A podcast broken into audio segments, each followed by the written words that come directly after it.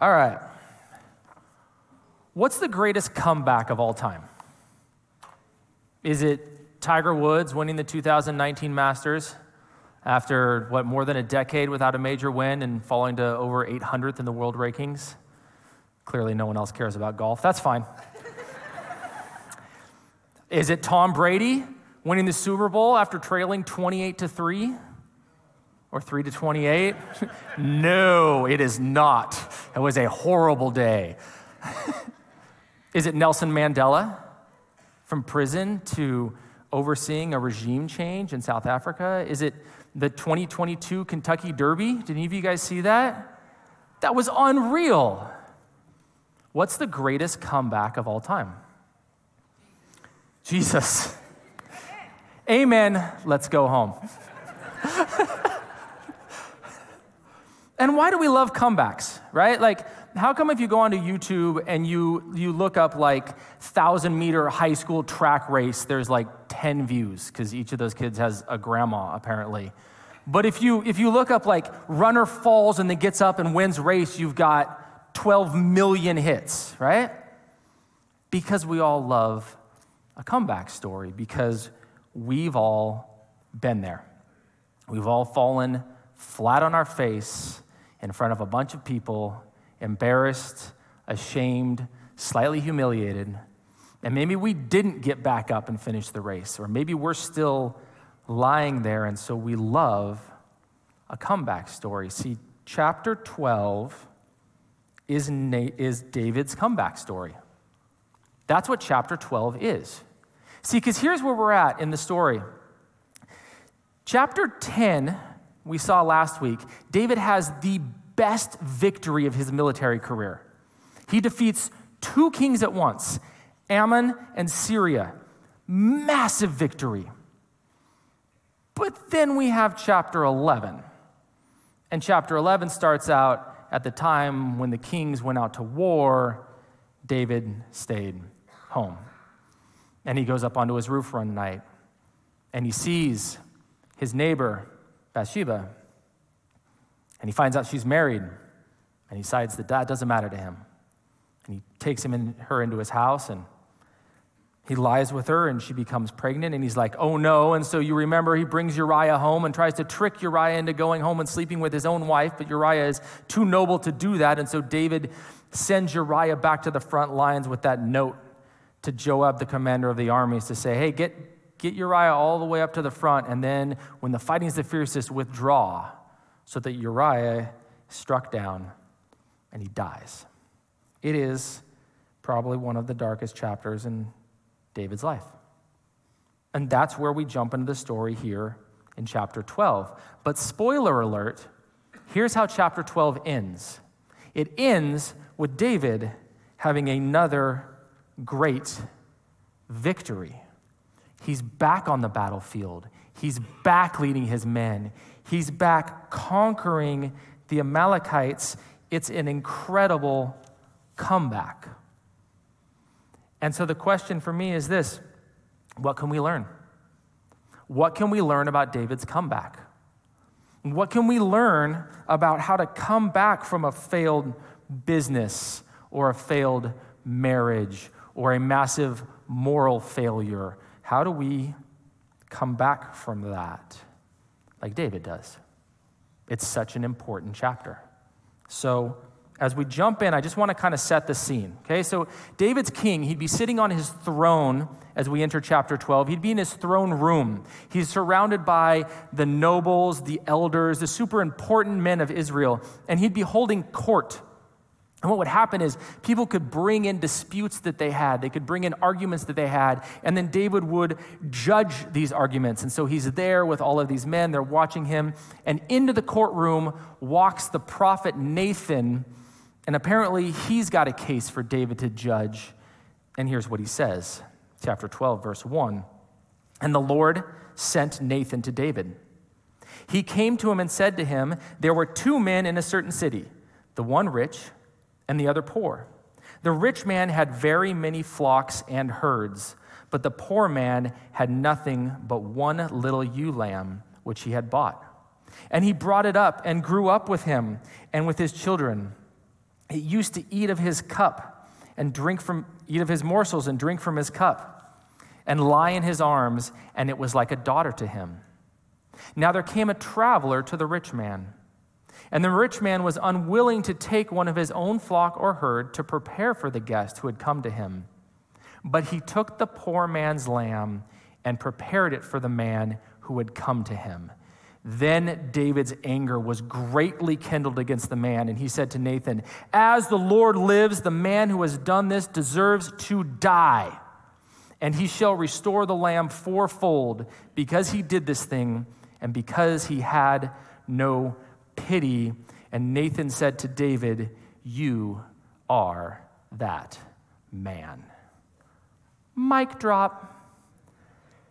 Can you imagine the scene as David is just taken aback by what Nathan says, as there's whispering and murmuring going on at the men around? Oh my goodness, that's oh, the embarrassment, the failure. What a scene this is. What a scene this is. And here's the very first thing I see when it comes to making a comeback is this point number one I need to be the kind of person who invites people into my life who will speak truth before I need it. Before I need it. See, this is an incredible moment. And I don't know about you, but there's been times in my life where I've been in a place of sin, of moral failure, of not walking with the Lord. And you know what I really needed? I needed someone who I loved and who knew me to walk me up and just smack me across the face. You ever need that? Have you ever had that? Are you thankful for that person? Now, not then. we have to invite those kind of people into our lives. See, David did some things before this time that I think are so interesting, things that we can really learn from. See, David always practiced humility. There's this great story you might remember from Samuel, 1 Samuel chapter 24, where David has this opportunity to kill Saul. Saul's been hunting David, right? And David sneaks down and he cuts off the corner of Saul's robe. And it comes back. And then it says this it's so interesting. It said, Afterwards, David's heart struck him because he had cut off the corner of Saul's robe. And he said to his men, so key, the Lord forbid that I should do this thing to my Lord, the Lord's anointed, to put out my hand against him. See, David had this habit of being willing to admit when he was wrong and telling people around him, man, God really convicted me about this. And I think that that makes him so much more approachable to Nathan in this moment. Maybe Nathan would have approached him anyways. Nathan's a pretty brave dude. But I think it's so huge for us as we go through to admit when we make mistakes, little mistakes, small mistakes, because it makes us the type of person who's approachable for friends and family, for spouse, when maybe we're headed in a direction that's really going to end in disaster. David did that. David also made sure to be around people who were close to God. See, I love this about David. David had this great relationship with Samuel, right? And they would get together and they would talk. And then, and then Samuel dies, he was the previous prophet. And then Nathan comes up, and we see all the way back in chapter 7 that David called Nathan. Hey, Nathan, come, I want to talk to you. You're the prophet. I think that's huge. David made a point to be around people who were close to God, and he put forth the effort to pursue it. Because here's what can happen sometimes, and I know I've heard this many times, and I have done it. Okay, so we'll go with me having done it before. I'll teach a message, someone will come up afterwards, they'll give me a note, it'll go in my pocket. Hey, I'd like to get together, I'd like to have coffee sometime. It goes in my pocket. I go home, I have four kids, pants get spit up all over, pants go in laundry, laundry gets cleaned because wife is amazing. Note, gone. I also may have forgotten. Okay, so either way, and there's two types of people someone who will track me down and call me again, and that's normally the person I end up sitting down and having coffee with and someone who will get mad at me because I never returned their phone call. Now, it's on me. I should have returned the phone call. Absolutely. I, that, the note should probably not go in my pocket. It should have been more important. Go in my Bible. Whatever. That's on me. The point is this, though David pursued godly people, he put it on himself. He didn't sit in his throne room and be like, well, if God wants there to be a prophet in my life, he'll send Nathan to me. He said, No, Nathan, hey, there's a prophet, there's a new prophet. Nathan, come here. Nathan, I want to be around you. Nathan, I want you to be in my inner circle. He invited Nathan in. And then he did this, which is so huge. When he got together with Nathan in chapter 7, the first thing David does is he asks Nathan for advice. David says right here, I'm king. Dude, I, you don't have to listen to nobody. But I called Nathan in. Hey, you're a prophet. Give me some advice on this. And David is setting himself up as someone who's approachable and who's going to listen. I've been a member of a family business for, oh, many years, um, back full time 17 years. And, you know, working in the family business and growing up, my dad and my uncle owned the business together. And I vividly remember the first few times that either my dad or my uncle, who owned the business, who were, who were in charge, would ask my advice about a job. Hey, James, what do you think about this? It was so huge. It was so huge to me. We can't underestimate that because we're not a culture who asks other people for advice. We just Google it, right? And then follow whatever that idiot said. Find godly people and ask them for advice before you really, really need the advice, because maybe they'll be the people who smack you upside the head when you need it. And then listen to their advice. Because if you remember in chapter 7, David calls Nathan and he says, Nathan, here's what I'm thinking. Give me your advice. I want to build a house for God. And Nathan's like, sounds great. And then Nathan comes back the next day and he's like, okay, hold on a minute. Minor issue. God said probably not a great plan, so you can't build a house for God. But instead, God's going to build a house for you. So Nathan gives him some great news, but also a little bit of a disappointing news. And David listens. David just doesn't bulldoze ahead and be like, well, what do you know, Nathan? A house for God, how could that be bad? I'm doing it anyways. Nathan, David listens. You ever have people in your life who constantly ask for advice and then never take your advice? And then pretty soon, when they ask you for advice, you're like, you know what you should do? What I told you last time. When you've done that, then I'll answer your phone calls again. David's not that guy. David's not that guy. And so now, in this time of crazy moral failure, where maybe nobody would want to come and talk to a king about this, he's got a person in his life who's willing to do so. Possibly because of some things he set up ahead of time. Now, before we go on this, this, I want to take this from another direction too, because there's also times in our lives as Christians, as believers, we're going to be called to do Nathan's role. We're going to be called to be the person who has to come and bring this message to someone who God wants the message to be, someone who is in our life, someone who's maybe asked us for advice that is in a spot where they need to maybe be, they need to have a mic drop moment. And there's some things we need to be very careful about. First is this when I see Dave, Nathan, look what it says, and the Lord sent Nathan. If you're going to be the person to bring God's message of, hey, you are in a bad spot and you need repentance now, you better make certain that God is sending you. Little litmus test. If you're excited about it, it's not you, okay? If you're like, yeah, I'm gonna go tell him, he's gonna be weeping by the time I leave. It's not your calling, it's not you. Nathan's not excited about this. Secondly, Nathan or us, we need to be more concerned about others than we are about ourselves. Nathan's been around for a little while. He's not a young guy. He remembers 1 Samuel 22. In 1 Samuel 22, there's these priests in Nob, and they gave David some bread and David was Saul's enemy. And Saul went down and killed 85 of them. He killed 85 priests, but he's king. He didn't get canceled, he didn't get thrown off the throne. He just kept being king. Everyone's like, oh, well, that was all righty then. He's the king. Nathan knows that, but he does it anyways.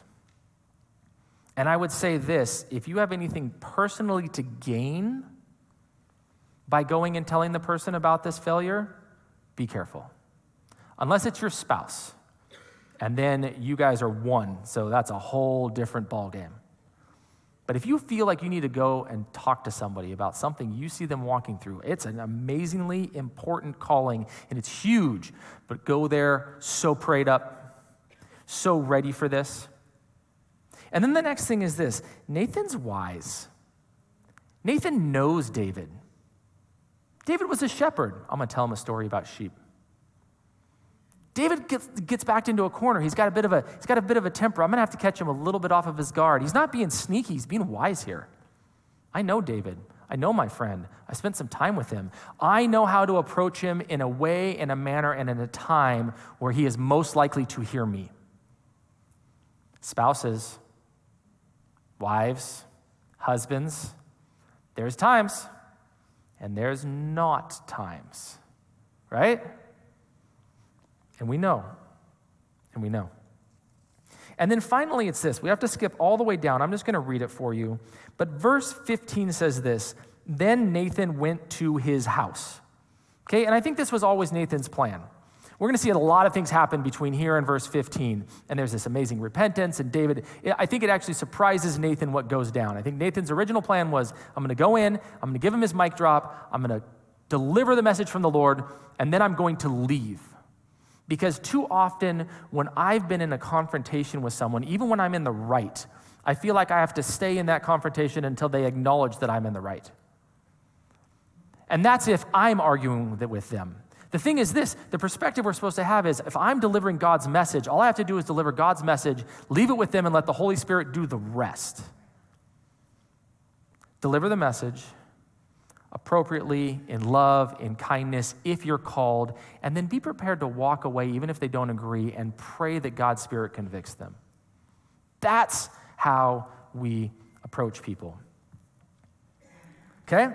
So we've got this mic drop moment, and then Nathan goes on. He's got a few more things to say.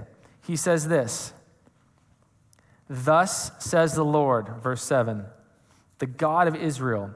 He's talking to David now. He's delivering God's message to David. God is saying to David, I anointed you king over Israel, and I, Yahweh, delivered you out of the hand of Saul. And I gave you your master's house and your master's wives into your arms, and gave you the house of Israel and of Judah. And if this were too little, I would have added to you as much more. Why have you despised the word of the Lord to do what is evil in his sight? You have struck down Uriah the Hittite with the sword and has taken his wife to be your wife and killed him with the sword of the Ammonites. Here's the second thing that we have to do if we're going to make a comeback we have to have an honest conversation about our sin from God's perspective. How does God view this? Because here's the thing I'm really good at justifying and minimizing my mistakes and my sins. Like if I'm David, I'm sitting here, I'm like, it's not really that bad. I mean, dude, war is dangerous. Like Uriah probably would have died anyways, you know? And, and then where would Bathsheba be? I mean, honestly, I'm doing the whole family a favor. This is much better. We do that, don't we? We justify, we minimize. Well, it was an affair. No, it was adultery. Well, he had an accident in battle. No, no, it was murder. We have to have this honest conversation about our sin from God's perspective. And it's so interesting because right here we see God's perspective on David's sin. And what's the first thing that God says? He says, David, you're ungrateful. That should surprise you. The first thing that God says when he approaches David is this David, you're ungrateful. What? Not you're an adulterer, not you're a murderer. We're getting to that. Start out. David, you're ungrateful. Look what I've done for you. Look how I've blessed you. How could you do that? It is so interesting to me as I read through scripture how often thanksgiving is given as the antidote to sin. They're tied together so often. One of my favorite ones is in Ephesians 5, verses 3 and 4. Here's what it says it says, Sexual immorality and all impurity or covetousness, that's a list already, must not even be named among you as is proper among saints. Let there be no filthiness, nor foolish talk, nor crude joking, which are out of place, but instead, let there be thanksgiving. David, you're ungrateful, and so it led you to coveting, which the Bible says is idolatry. And then once you were in a place of idolatry, everything became permissible. everything became permissible. It's so interesting. When I first got married, um, you learn all sorts of things. I mean, you can date people for a while, and then you get married and you live with them, and you're like, wow, this, this is new. There's all sorts of things I had no idea about, right? So,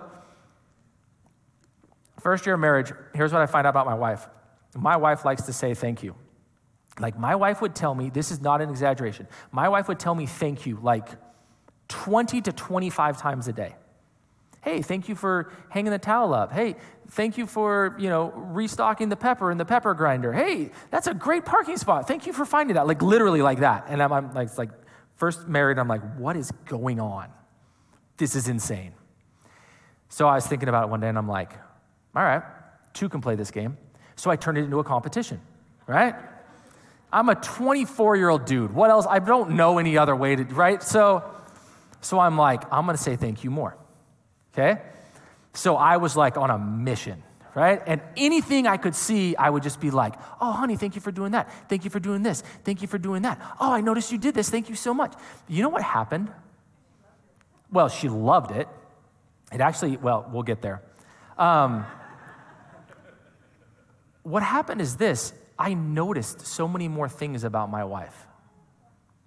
It wasn't that she wasn't doing them already, it's that I was consciously looking for them. This is still a part of our marriage to this day. I mean, it's, it would drive you crazy if you were in my house for too long and you didn't understand what was going on. Do we act with God like that? Do I approach my relationship with the Lord like that? Oh my goodness, Lord, thank you. Thank you for this place. Thank you for this. Lord, thank you. Lord, thank you. Lord, thank you for my wife. Lord, thank you for my kids. Lord, thank you for that meal. Like, like a life just oozing thanksgiving. And then try to let sin get into that, right? If you're just pushing out thanksgiving, like it's really hard for sin to get through that bubble.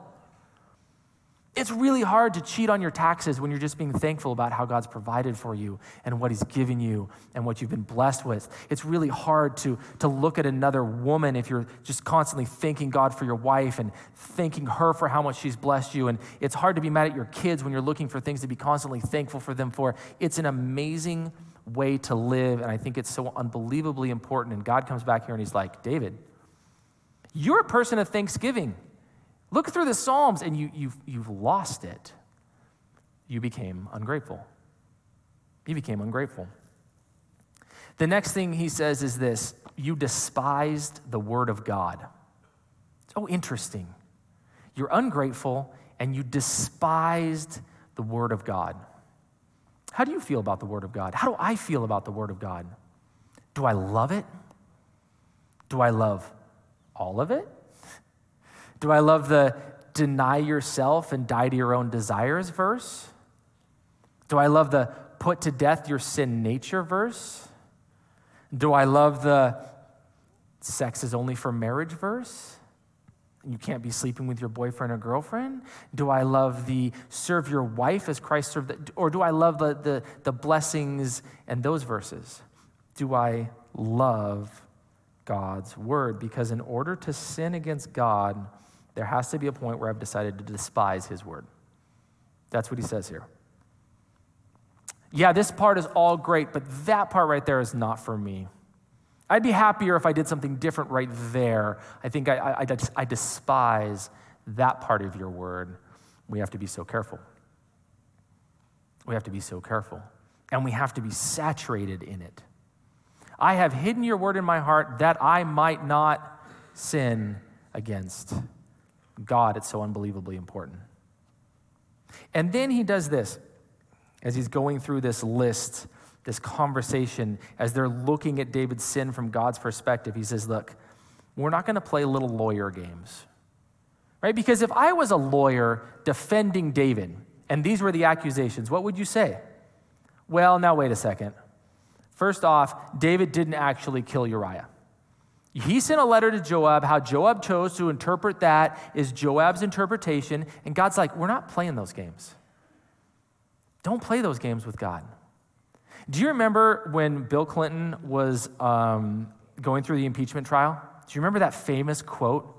Right? Because they had asked him if he was having a relationship with his secretary, with Monica, and he said, no, he was not in a relationship. And then later they say, Bill, didn't you perjure yourself when you said that? And his response depends on what the definition of is is.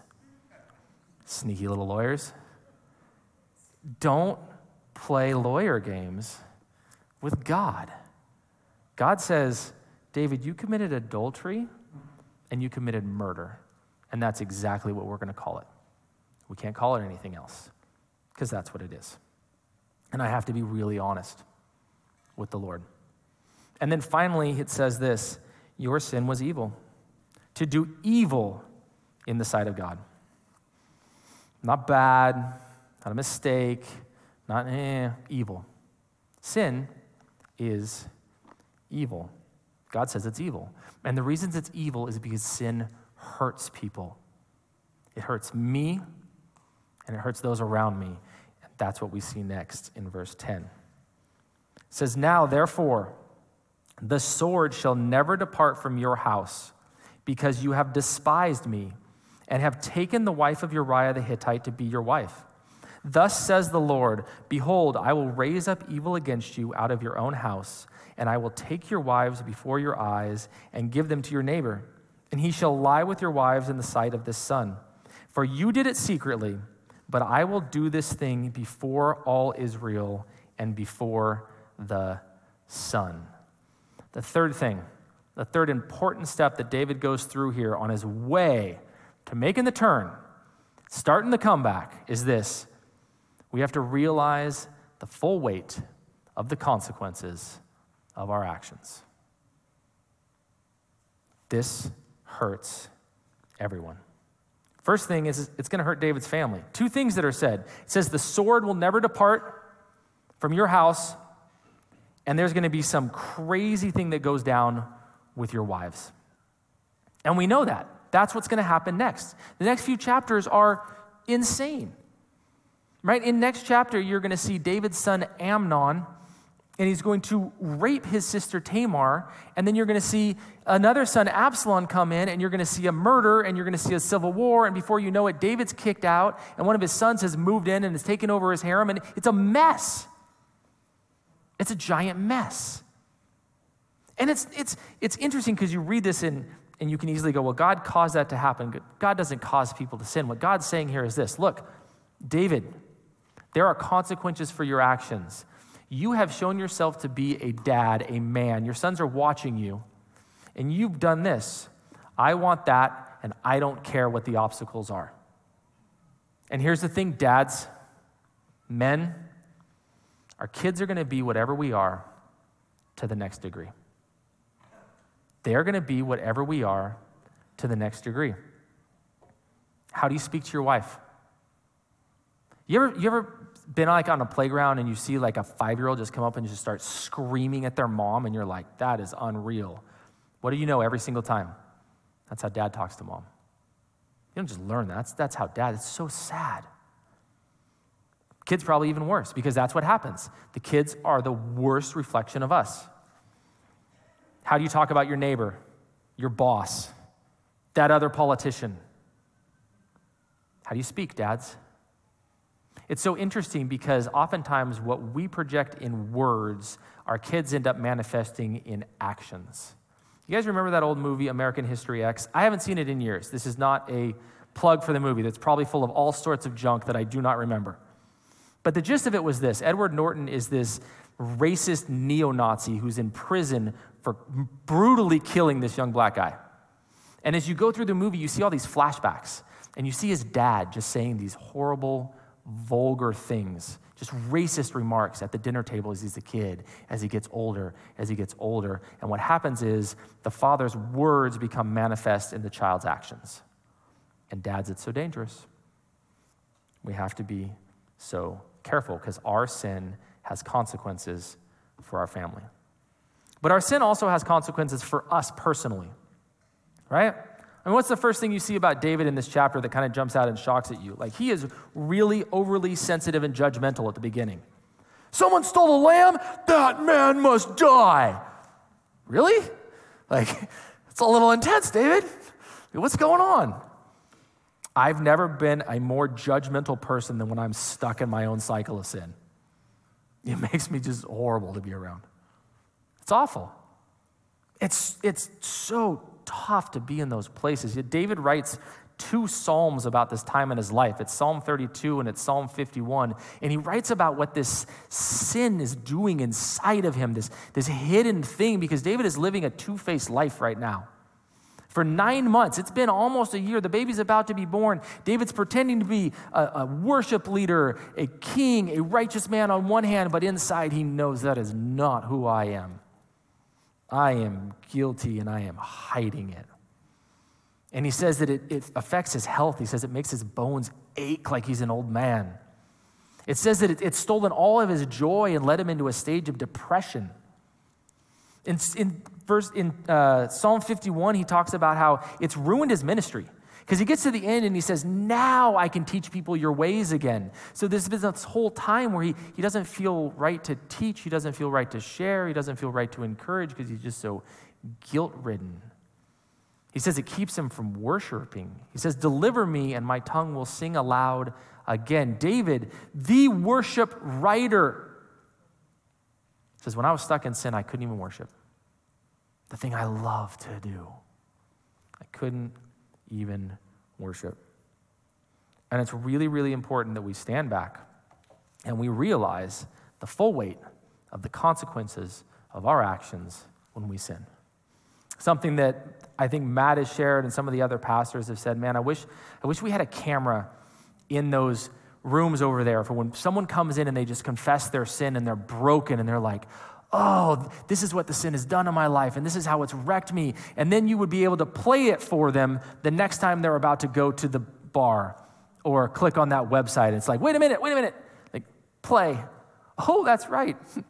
I don't like doing that. That doesn't work out well for me. We have to realize the full weight of the consequences of our sin because without honest understanding, we are bound to repeat. And that's what David is forced to face here the full weight of the consequences. And then we get to verse 13. And David said to Nathan, I have sinned against the Lord. And Nathan said to David, The Lord also has put away your sin. You shall not die. As we look back through David's life, I would say this is the most important moment in David's life. It's not Goliath. It's not as many victories in battle. It's not when he was crowned king over all of Israel. It's right here after phenomenal moral failure. David falls on his face before the Lord and simply admits that he's sinned and begs for forgiveness. See, when we're confronted by sin, we get three choices we can make excuses, we can blame others, or we can repent.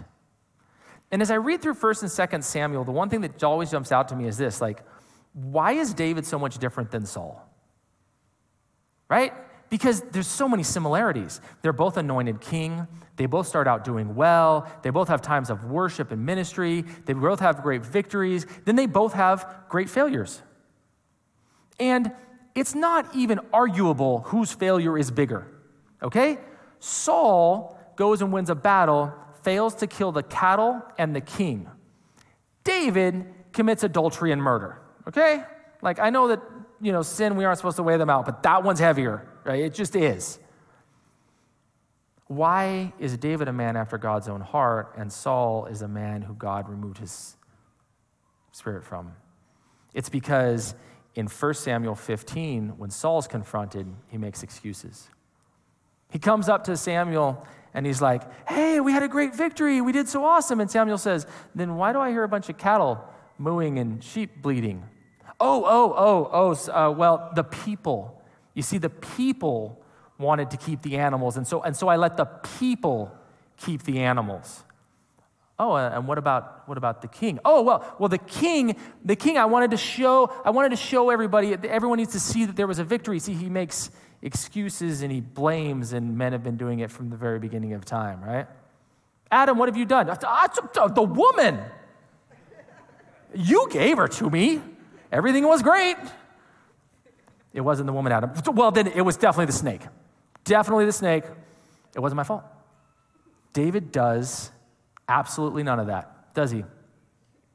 Because here's the thing God forgives, but He can't forgive if we don't admit we're wrong. And God restores, but we have to tell Him we're broken. And God rebuilds, but we have to be willing to change.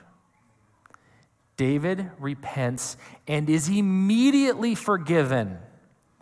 So cool. I absolutely love that. I have sinned against the Lord, and Nathan said to David, The Lord has put away your sin. How much do you value forgiveness? David writes a whole psalm about this. It's Psalm 32. I want to read it quickly. We're going to run out of time, but we're going to read this quickly because it's so beautiful. Here's what David says about being forgiven. He said, Blessed is the one whose transgression is forgiven, whose sin is covered. Blessed is the man against whom the Lord counts no iniquity, and in whose spirit there is no deceit.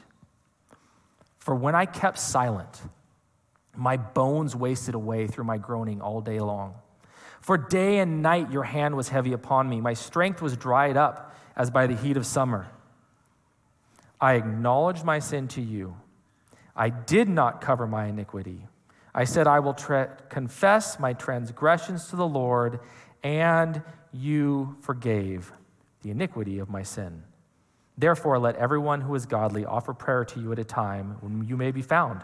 Surely in the rush of great waters they shall not reach him. You are a hiding place for me. You preserve me from trouble. You surround me with shouts of deliverance. And then God answers David and says, This I will instruct you and teach you in the way you should go. I will counsel you with my eye upon you. Be not like a horse or a mule without understanding, which must be curbed with bit and bridle, or I will not stay near you. Many are the sorrows of the wicked, but steadfast love surrounds the one who trusts in the Lord.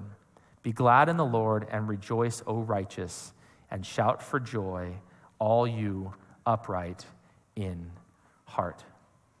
Blessed is the man who repents. Blessed is the man who repents. It's the most important equation that we get out of the entire Bible. Repentance equals forgiveness. That's it. Repentance equals forgiveness. But the hangup I have is this I always think that this story is how I'm supposed to repent when I've done something like some huge sin. But little sins, like regular, you know, every week type sins, those are no big deal. That's not the takeaway we're supposed to get from this. It's not that only sins like adultery and murder need to be dealt with this way, it's even sins like adultery and murder can be dealt with this way. That repentance always equals forgiveness. It's so beautiful. And so that step four, it's repent and be forgiven. And I made it a single step because they're one repent and be forgiven. But there's still judgment, and there's still some other things that we have to go through. So pick this back up. It says this, verse 14 Nevertheless, because by this deed you have utterly scorned the Lord, the child who was born to you shall die. Then Nathan went to his house. And the Lord afflicted the child that Uriah's wife bore to David, and he became sick. Therefore, David sought God on behalf of the child, and David fasted and went in and lay all night on the ground. And the elders of his house stood beside him to raise him from the ground, but he would not, nor did he eat food with them. On the seventh day, the child died. And the servants of David were afraid to tell him that the child was dead, for they said, Behold, while the child was yet alive, we spoke to him, and he did not listen to us. How then can we say to him, The child is dead? He may do himself some harm. But when David saw that his servants were whispering together, David understood that the child was dead. And David said to his servants, Is the child dead? And they said, He is dead. Absolutely heart wrenching section of Scripture. Sin doesn't just have consequences, the natural repercussions of what we've done, it also requires judgment. It's the Sadaqah and Mishpat tension we've been talking about lately. That God is a God of mercy and grace and love. And we see it right here. David and Bathsheba were supposed to be put to death. Leviticus chapter 20. That was the sin for the punishment for adultery. And he's been merciful, but he's also a God of righteousness and sin has to be judged. And we have to like take a step back here for a minute and talk about some extremely important like doctrinal truths that have to be understood. Okay, because if we don't understand what's happening, And I'm, I, don't, I normally just talk, but I got to read because this is so important. I've been wrestling with this for a couple weeks. If we don't understand what is happening here, the work that God is doing from the beginning of this book all the way to the end, we get on some very, very shaky ground very quickly. Okay, because you can read this chapter, you can read this story, and then you can apply it directly to your life. Okay, you can make it normative or prescriptive. Say, listen, see, this is how God works. And then what happens is this we transform this into, into our everyday circumstances. Well, when the car breaks down, it must be because I yelled at my kids. See, God is punishing me just like this. I lost my job because I cheated on my taxes. See, see God is punishing me. I, I had a miscarriage. It must have been because of some sin in my past. And we do this. We do it to ourselves and we do it to others. And it's dangerous. See, we have to get this about God's relationship with his people with me, with you. God is the same yesterday, today, and forever. But how he interacts with his people has changed throughout the millennia. It changes throughout the Bible. The Bible has these big high points, okay? They're called covenants. It's the doctrine of covenants. A covenant in the Bible is where God would say to his people, Here is how we are going to interact with each other. Here is what you are to do, and here is what I am to do. Right? David here is under the covenant of law. God laid this out with Moses, and this is what it said if you follow my ways and my statutes, I'll bless you, I'll protect you, I'll be your God. But if you turn away from you, if you despise my words, if you pursue other gods, then judgment will come upon you and your family. Does that mean that the God of the Old Testament was vengeful and spiteful and enjoyed hurting people? No. No, we see way more accounts of his grace and forgiveness and his long suffering than his judgment, but the judgment's still there. See, what happens to David's child here is exactly what God said would happen in Leviticus 26 and Deuteronomy 28. It's the covenant of law. David turned his back on the Lord and pursued another man's wife. He committed murder. And so, according to law, judgment came.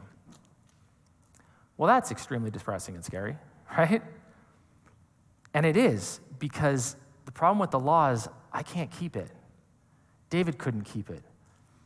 That's why Jesus came. That's why we're here today. Jesus didn't come to destroy the law, he came to, to, to fulfill the law, right? Jesus comes to live the life that we're supposed to live in complete obedience to the law and then die the death we're supposed to die because of our disobedience, right? And then he offers us an exchange my perfection in exchange for your sin and judgment. It's called the covenant of grace. It's the greatest thing to ever happen, ever, ever, ever, ever, ever. The covenant of grace. It's what we live under today. See, the covenant of law said, if you turn your back on me, then judgment will come for you. But because of Jesus, the covenant of grace says to you and me, if you confess your sins, he is faithful and just to forgive us our sins and to cleanse us from all unrighteousness. See, every sin has both consequences and judgments. Under the covenant of grace, Jesus says, I'll take the judgments for your sins if you want me to, if you want me to be Lord of your life. And here's the crazy thing we have our entire lives to make that decision because God is gracious and long suffering. So don't stop praying for that son or daughter or friend or cousin or aunt. It's not too late. They have their entire life to make that decision. But if we reject him, that judgment is still coming. And now it falls on us instead of on Jesus. He says, I'll take it but we can reject it. Either way, there's going to be judgment for sin. So, to bring that all back around to how we live in this day, no, your car didn't die because you yelled at your kids, okay? It died because maybe because we live in a world where everything's deteriorating, right? And things just don't last. Maybe it died because you didn't put oil in it, okay? That's consequences. That's your fault. Maybe it died because it's a Volkswagen and they do that, you know? It just happens. But God's not punishing you. And if you put your faith in Jesus and made him Lord of your life, he never will. It's so unbelievably important that we have to get. Because here's the thing about David, and we see it in Psalm 23 if you read it, we see it in Psalm 51, we see it in the rest of this chapter. You never see David blaming God for his judgment. What you actually see him doing is echoing Revelation 16 7, where at the very end of time, everyone standing in front of the throne room of God says, Yes, Lord Almighty, true and just are your judgments. David accepts God's judgments as right and true because he has acknowledged that God has the right to be his judge. Do you get that? This is so important. Without the acknowledgement that God has the right to judge, there is no repentance. We have to acknowledge that God has the right to be our judge. Well, why does he have the right to be our judge? Two reasons creation and the cross. Creation proves that he has the right to judge because the, he is the ultimate power in the universe. And the cross proves that we should let him judge because he loved us even unto death. We have to acknowledge God's right to be judge. And when you do that, when you work your way through this, when you wrestle through this and you decide, yes, Lord, you are, have the right in my life to be judge. And even though I don't understand, even though it doesn't make sense, even though may, that might not be the way I do it, I trust that someday when I stand in front of the throne room and I see it all laid out, I'm going to go, oh, righteous and true. Righteous and true are your judgments, oh God. We have to reach that point, and I know so many people who struggle with repentance oftentimes it's because they struggle with the giving God the right to be the judge in their life. It's so important. I actually moved the order around. You notice that? So the next slide should have them in a different order. Well, it doesn't matter. Um, I wanted five to be four. So you really go through the steps. You realize the full weight of the consequences. Then you acknowledge God's right to be your judge. Then you can repent and be forgiven. And here's the great thing once you repent and be forgiven, then it's time, like David, to get back into the sanctuary and worship. Look at verse 20. Then David arose from the earth and washed and anointed himself and changed his clothes, and he went into the house of the Lord and worshiped. He then went to his own house, and when he asked, they set food before him, and he ate. Then his servant said to him, What is this thing that you have done? You fasted and you wept. They're totally confused. Like, you fasted and you wept. The child died, and then you arose and ate food. And he said, While the child was still alive, I fasted and I wept, for I said, Who knows whether the Lord may be gracious to me that the child may live? But now he is dead. Why should I fast? Can I bring him back again? I shall go to him, but he will not return to me. One final note this is not a judgment on the child, this is a fast pass to heaven. You guys ever get the fast pass at Disneyland? Isn't that awesome? You, do, you does anyone know what the fast pass at Disneyland is? Okay, so if you don't know, like you can wait in the normal line, or you can like hit this button and they give you a fast pass, and it's like come back in an hour. And when you come back in an hour, you get to go on a separate line, and you walk down the separate line and you just wave at all the suckers, like suckers, all standing in line waiting, and you just go right to the front of the line. That's what David's child here gets to do. Like I don't have to go through the suffering on earth. I don't have to go through the pain. I don't. His life was not going to be great. There's a term for what he was going to be. They call it a royal bastard. It's a hard life, hated by his brothers and sisters, always scared for his life. This is what, what C.S. Lewis would call a severe mercy. So merciful to this child. Fast pass, I'll take you right to heaven. It's so cool. There's this verse in, in the New Testament where Jesus is talking to people and he says, You know, don't despise the little children. He says, Because in heaven, they all have access to the Father. I, I had a buddy I met years, I ran into him at my 10 year reunion. And I was like, hey, man, we are talking about how many kids. And he goes, oh, I got five. He had four kids there. And I'm like, oh, okay. And he's like, yeah, one was a, a late term miscarriage, but we know she's in heaven. And so he tells people he has five kids. And I'm like, that's beautiful and accurate and right because she got a fast pass. So it's not a judgment on the child. And so David's able to worship. And the thing that I think is so interesting is David here is absolutely certain of where his child is. And I thought that that was what was able to make him worship. I'm like, he knows where the child's going to be, so he's able to worship. But my wife disagrees. And since she's normally right about these things, actually, I prayed through it, I'm sure she's right. She says, I'll bet you that when David went in and worshiped, God gave him a vision of the child in heaven. That's why he's so certain. See, it's so often that worship leads to faith and not the other way around. So often I think my faith has to be strong in order to enter into worship. But what I find is if I enter into worship, my faith is strengthened. I think that's what happens with David here. And then the final one is this. So, sixth is worship. Seven is this return to duty with the expectation of victory very quickly. Then David comforted his wife Bathsheba and went into her and lay with her, and she bore a son, and he called his name Solomon, and the Lord loved him. And sent a message by Nathan the prophet. So he called his name Jedidiah because of the Lord. Now Joab fought against Rabbah, the Ammonites, and took the royal city. And Joab sent messengers to David and said, I have fought against Rabbah. Moreover, I have taken the city of waters. Now then, gather the rest of the people together and encamp against the city and take it, lest I take the city and it be called by my name. So David gathered all the people together and went to Rabbah and fought against it. And he took the crown of their king from the head, and the weight of it was a talent of gold, and it was of precious stones, and it was placed on David's head, but probably not for very long, because that is 75 pounds of gold. That is an uncomfortable hat. And he brought out the spoil of the city, a very great amount.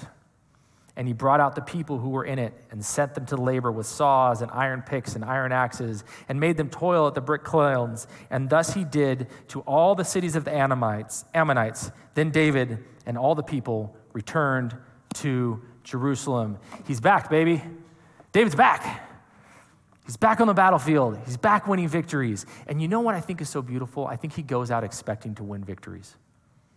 Return to duty, expecting to win victory. And that's huge to me because so often, if I fail morally, in my marriage with my kids, I can get punchy. I can get where, like, I don't know that I want to do that again. I think I might fail again. Or I think maybe because of my failure, God doesn't have more victories for me in the future. I think that's really what it is.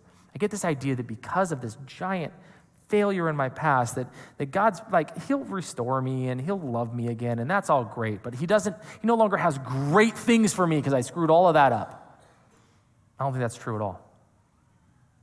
Return to duty with the expectation of victory because God still has great plans for you. It's a total comeback. Amen? Lord, I thank you for this story, David. I thank you that you are a God who restores repairs, rebuilds, and forgives.